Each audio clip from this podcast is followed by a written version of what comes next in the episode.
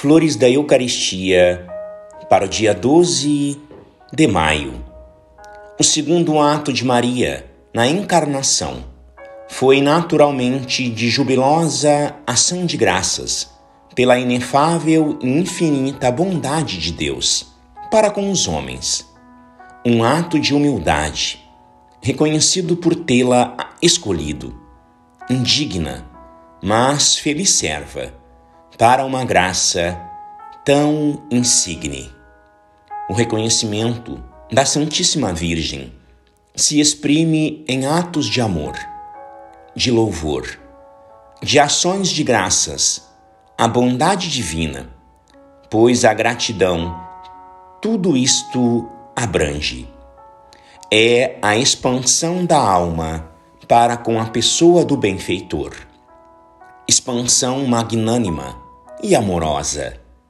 A gratidão é o coração do amor.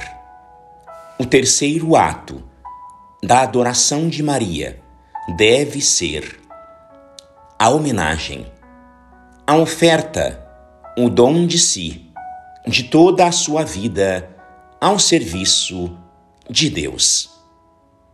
Eis aqui a serva do Senhor, acompanhado de um ato de pesar por se reconhecer tão pequena e pobre, não podendo servi-lo dignamente.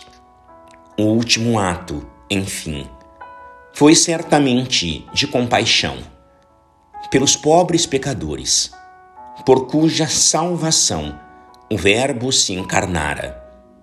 Maria soube interessar a divina misericórdia em favor deles oferecer-se para reparar e fazer penitência em seu lugar, a fim de alcançar-lhes o perdão e a reconciliação com Deus.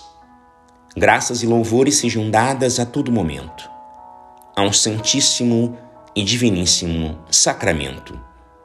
O Senhor esteja convosco, Ele está no meio de nós por intercessão do coração imaculado de Maria, de São Pedro Julião Eimar, abençoe-vos o Deus Todo-Poderoso, Pai e Filho e Espírito Santo.